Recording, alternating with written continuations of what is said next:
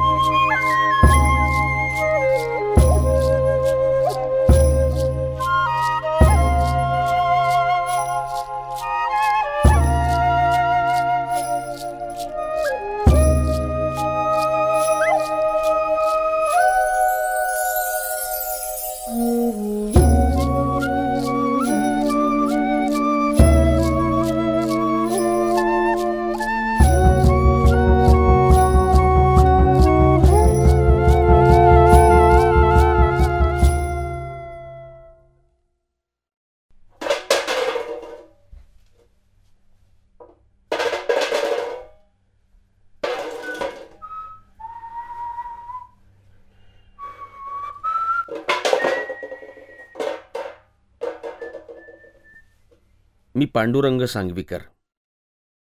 आज उदाहरणार्थ पंचवीस वर्षाचा आहे. खरं तर तुम्हाला वगैरे सांगण्यासारखं एवढंच. आता ह्या जगात पंचवीस वर्ष ही जागा फारशी मोठी नाही. मात्र वडिलांचे दहा बारा हजार रुपये खर्चून देखील मी परीक्षा वगैरे कधीच नीट दिल्या नाहीत. हा माझा गुन्हा आहे. हे आपल्याला कबूल.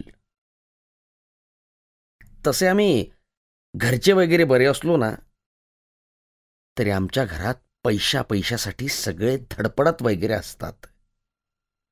म्हणजे यात गडी माणसं वगैरे आलीच. शेतकऱ्याला एक एक कणीस एक एक शेंग एक एक बोंड वेचून पैसे मिळवायचे असतात. हे देखील आपल्याला कबूल आहे. शिवाय इतकी वर्ष शहरात वगैरे राहून जरा बोलणं चालणं कपडे दागिने नीट करावे तर ते देखील मी करत नाही असं हे म्हणतात. मी म्हणालो आपण हे सगळं सांगणारच. तीन चार गोष्टी सोडून.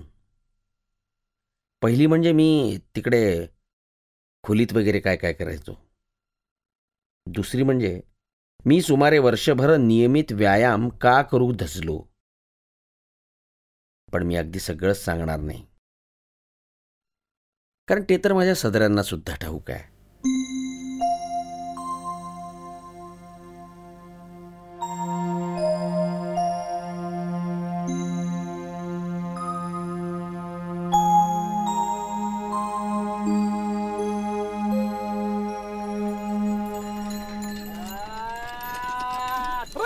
माझे वडील या खेड्यात रंगरूपानं प्रतिष्ठित आहेत. तरी सुद्धा ते रोज देवळात एकदा जाऊन येतातच. त्यांना गावात मान वगैरे आहे. कारण आम्ही पसाऱ्यानं भक्कम शेतकरी. हे देखील आहेच. पण मुख्य म्हणजे आमच्याकडे पहिल्यापासून उदाहरणार्थ सर्वोपयोगी वस्तू संग्रही ठेवायची आजोबांच्या पासूनच चाल आहे आमच्याकडे एक भली मोठी नक्षीदार सतरंजी आहे. ही दर लग्नकार्यात सर्वच लोकांच्या उपयोगी पडते. नंतर पूर्वी आमच्याकडे एक प्रचंड नेमाडी वळू होता. तुम्हाला माहीत नसेल एकोणीसशे पन्नास सालच्या वळू प्रदर्शनात आमच्या या बुध्या वळूला पहिलं बक्षीस मिळालं. उदाहरणार्थ अशा वगैरे वस्तूंनी आम्ही गावातल्या सर्वांच्या उपयोगी पडतो. वडील दिवसा कधी झोपत नाहीत.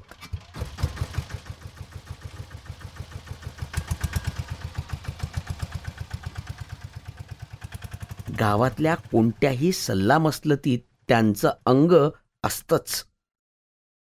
पण माझं लहानपणापासून वडिलांशी पटलं नाही. एकतर त्यांच्या अंगकाठी अस्सल बापासारखी भयानक भरभक्कम आहे.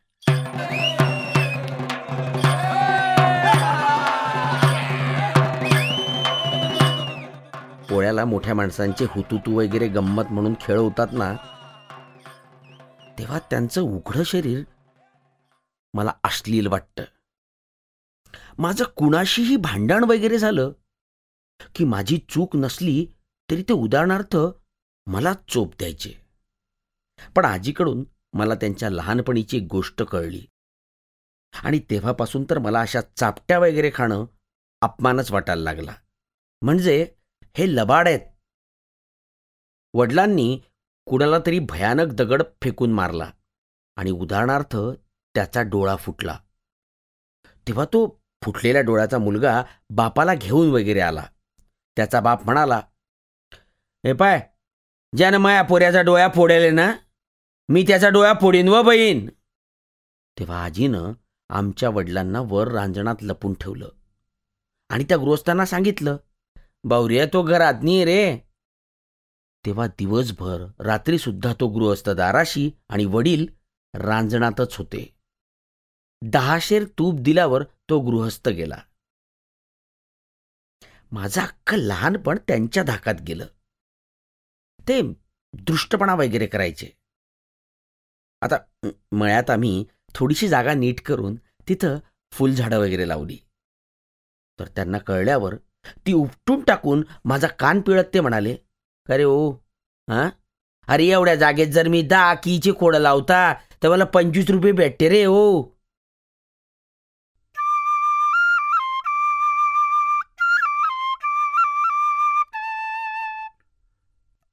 आता मी बासरी शिकत असताना घरात सगळ्यांना म्हणजे त्रास वगैरे झाला असेल पण वडील मला भडकवून देत म्हणाले अरे ओ हा?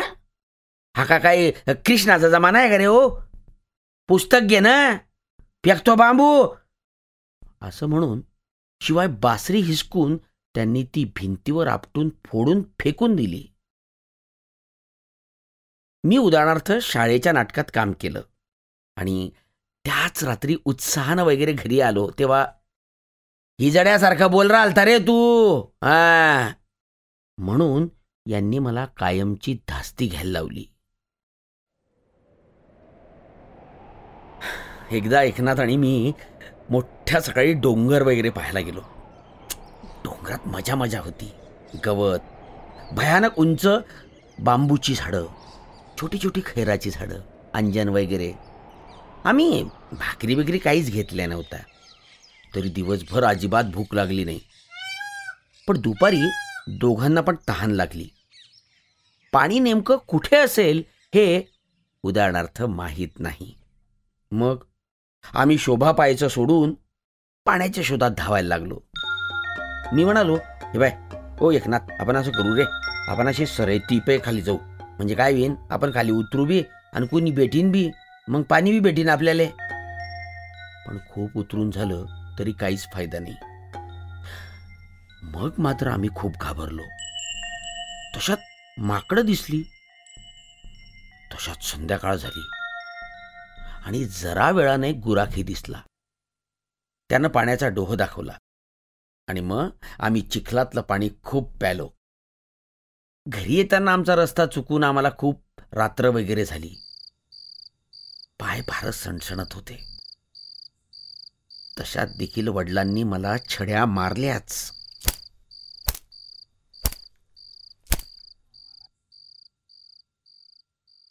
मला एक वेळ सर्व काही आवडेल पण उदाहरणार्थ कुणी मारलेलं सहन होत नाही. मी त्यांना म्हणालो हे काही हिंदू धर्माले धरून आहे तुम्ही देवळामध्ये फुकटच जाई राहिले.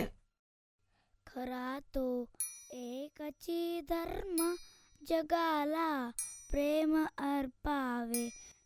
शिवाय, ते मला हायस्कुलात बळजबरीनं नादारीचा अर्ज करायला लावत होते. उत्पन्न कमी लिहून. मग आमचे सर साने गुरुजी वगैरे शिकवताना मला नावं ठेवायचे. वडील पैशाच्या भयानक मागे लागलेले. माझा आईवर मात्र फार प्रेम होतं. आमच्या आजीची आणि आईची तर रोजच भांडणं होतात. आमची शेती मोठी. म्हणून आजीला मजुरांच्या बरोबर जावं लागतं. घरी उदाहरणार्थ येणाऱ्या जाणाऱ्यांची वर्दळ. म्हणून आईला पण घरी फार काम असतं. आजीचा मुद्दा असा की मी शेतात राबते आणि तू घरी आरामात बसते. खरं तर आजी शेतात नुसती मजुरांच्यावर देखरेख करते आणि रस्ता लांबून दिसेल अशा ठिकाणी सावलीत बसून राहते.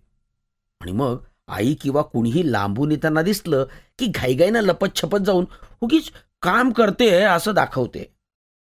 एकदा की आईच्या लक्षात वगैरे आल्यावर आई मुद्दाम दुसऱ्या वाटेनं शेतात शिरली आणि भाकरी ठेवून झाल्यावर मग आजीच्या पाठीमागून म्हणाली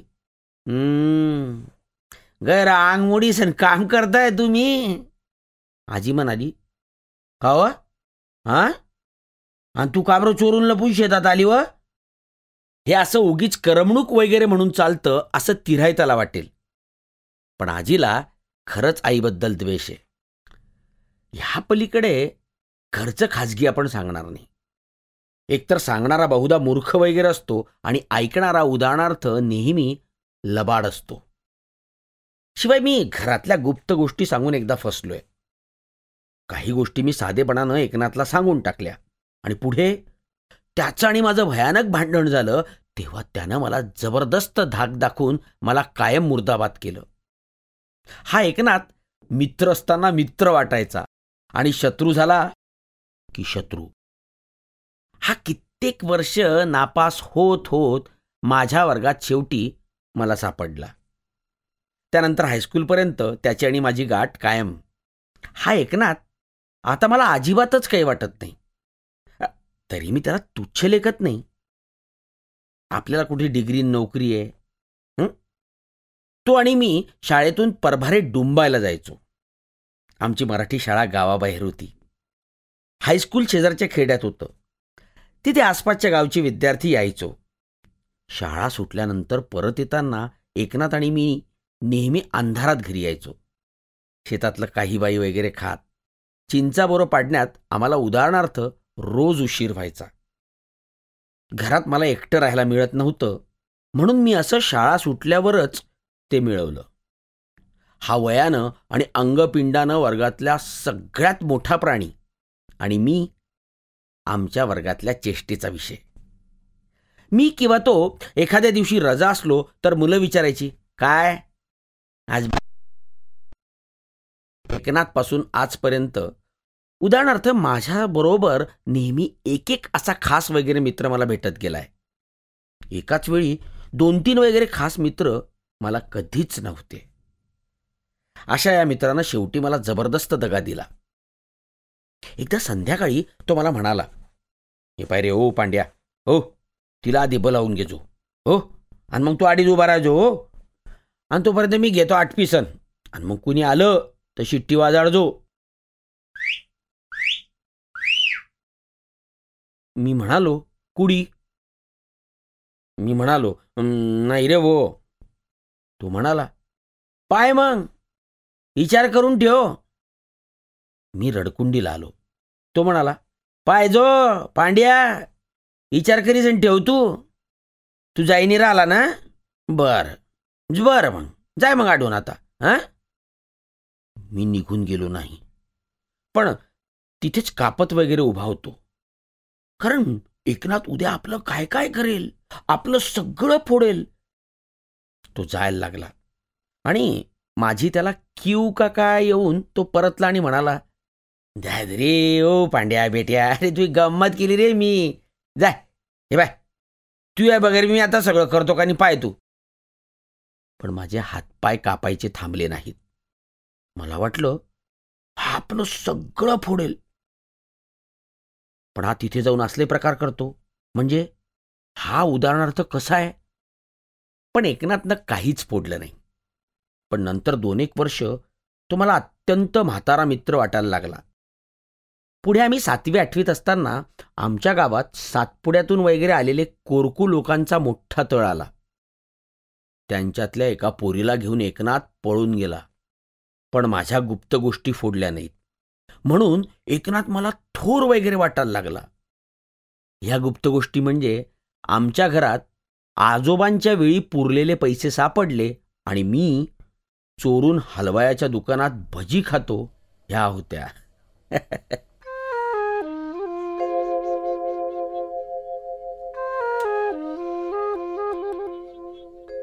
आता उदाहरणार्थ माझी ओळख. लहानपणापासून मला अधूनमधून पण ठरलेल्या साच्याची खूप स्वप्न पडायची.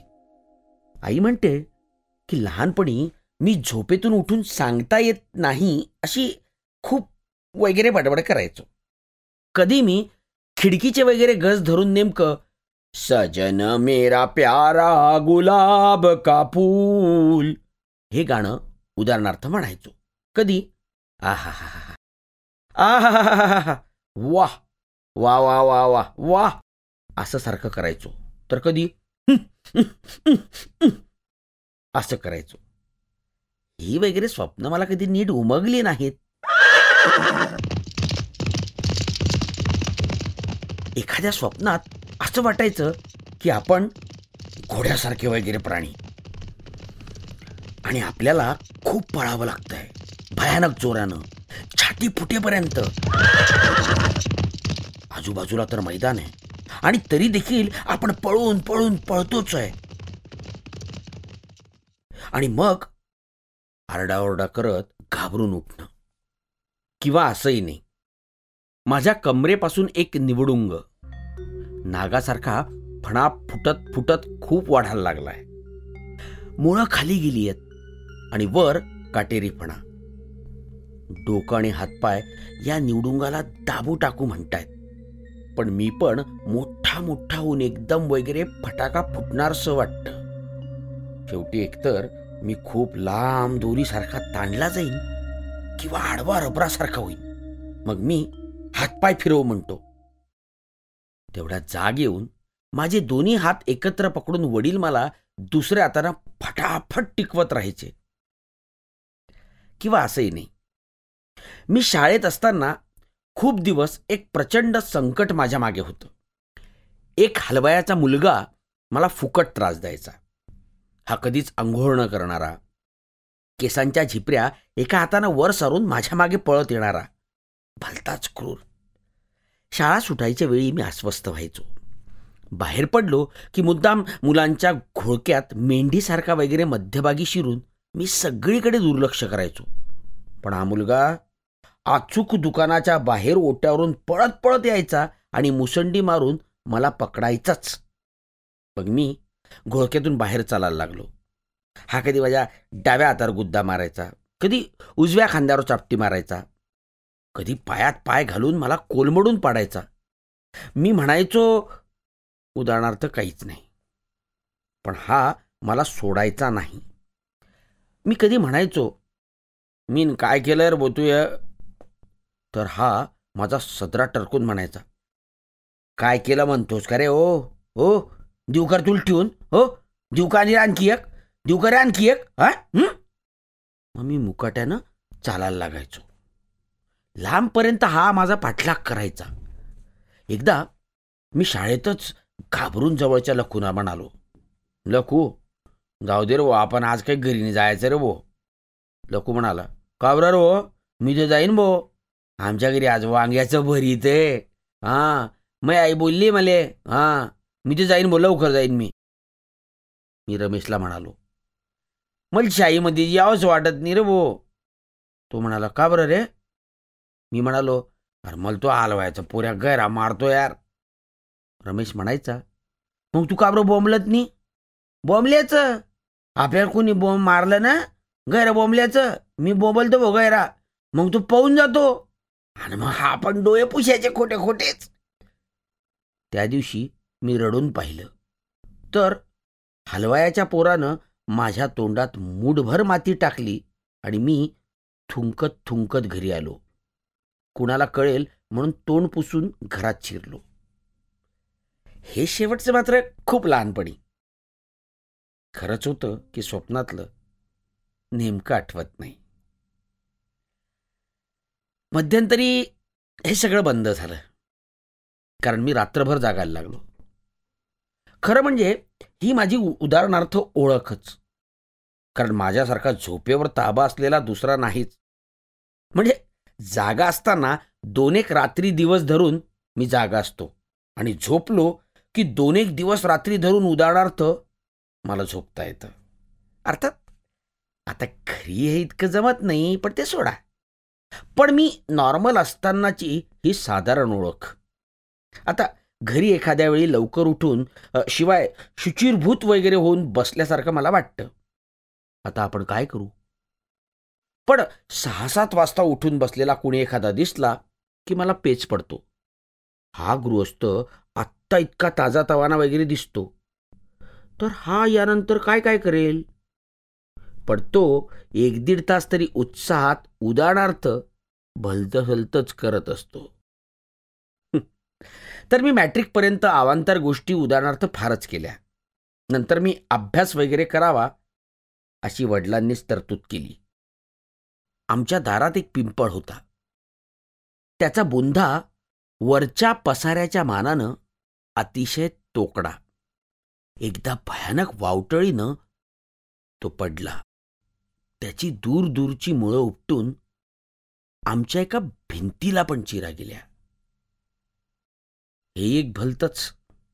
पण इथपर्यंतचा सगळा तोंडी जमा खर्च.